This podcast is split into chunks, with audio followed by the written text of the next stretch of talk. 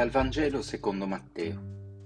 Allora Gesù disse ai suoi discepoli, Se qualcuno vuol venire dietro me, rinneghi se stesso, prenda la sua croce e mi segua. Perché chi vuole salvare la propria vita la perderà, ma chi perderà la propria vita per causa mia la troverà.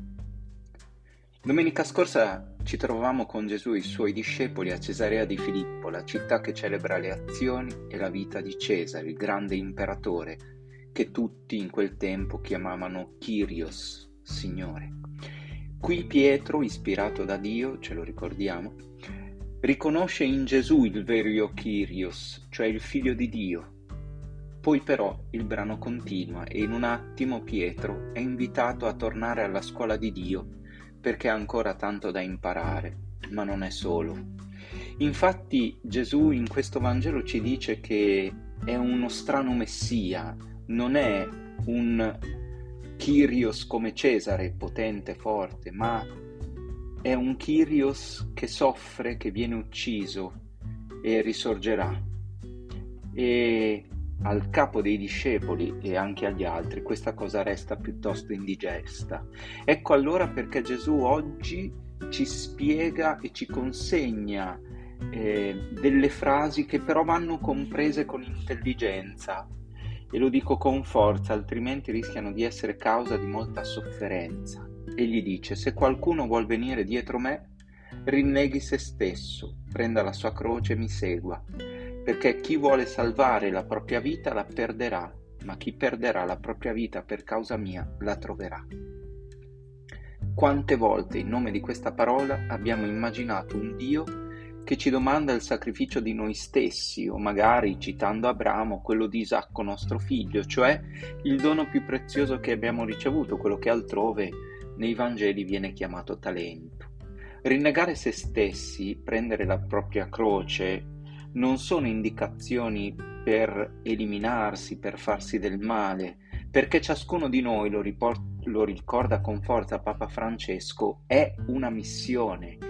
Io non sono eh, qualcuno che si deve fare da parte per diventare altro. Io e ciascuno di noi dobbiamo offrire al mondo ciò che siamo.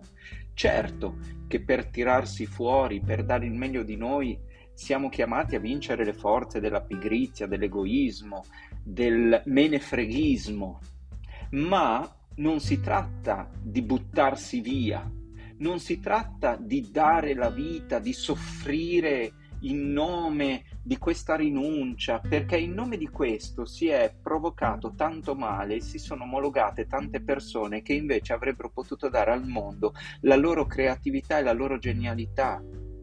Ecco perché sono parole da prendere con grande attenzione e qui vi inviterei a leggere un libro che a mio parere è geniale ehm, sul sacrificio che ha scritto mas- ehm, il, lo psicoterapeuta Recalcati, il quale ci ricorda come in fondo dentro ogni uomo, anche per le forze psicologiche che ci abitano, e qui Freud è riuscito a eh, indagare con eh, grande intelligenza queste cose, c'è una, un debito a un Dio al quale devo sacrificare qualcosa. È come dire, c'è una forza fuori di me, trascendente, che mi fa paura e per tenerlo a bada devo sacrificare qualcosa di me. Ma attenzione, questo ci dice però che noi con Dio non abbiamo una relazione di padre-figlio, ma abbiamo una relazione di servo spaventato del suo padrone che potrebbe in qualche modo farci del male.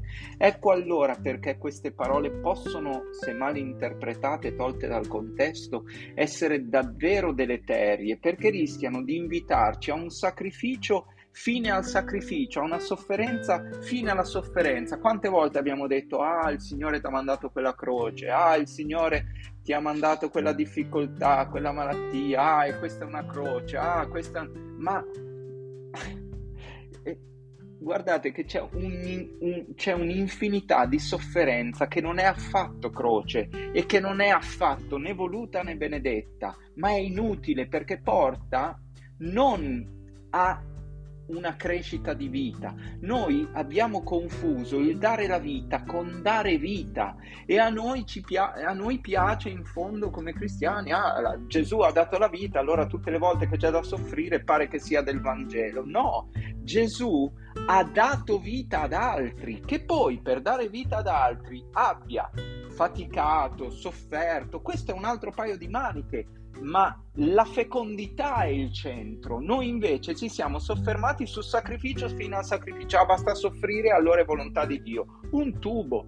Quanto male abbiamo fatto agli altri. Ricordo delle scene agghiaccianti di quando eh, anche in una relazione, ah lo faccio per mio marito, ah lo faccio per... e, e, e questa cosa eh, generava sofferenza, quando invece quell'altra persona aveva bisogno di altro noi non dobbiamo cercare la sofferenza per la sofferenza, noi dobbiamo cercare di essere fecondi, di dare vita, come una madre che dà vita a un figlio. Questa è la croce, cioè è quella fatica generativa, ma non sterile.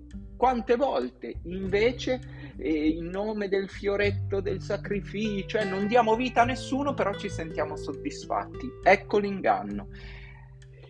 Per questa ragione, nella prima lettura, eh, il profeta dice, Ge- Geremia dice che eh, la sua vita è difficile, però il Signore l'ha sedotto, cioè al cuore della sua eh, scelta c'è una seduzione, c'è un amore appassionato. Ed ecco anche perché il Salmo ci invita a riscoprire la sete di Dio senza la passione per Dio. Davvero il sacrificio non ha senso e, e, forse dovremmo parlare meno di sacrificio e di dare vita, forse eh, anche le parole ingannano. Allora, alla luce di questo Vangelo, potremmo chiedere in questa domenica di riconoscere senza paura quali sono le sofferenze sterili che stiamo vivendo, pensando anche di fare dei, eh, una cosa gradita al Signore, eliminarle, perché la croce eh, vera, è una croce feconda che porta vita e chiediamo al Signore il dono dello Spirito perché davvero ci mettiamo ad amare come Lui vuole, dare vita e non necessariamente soffrire dando la vita. Chiediamo al Signore questa grazia. Buona domenica.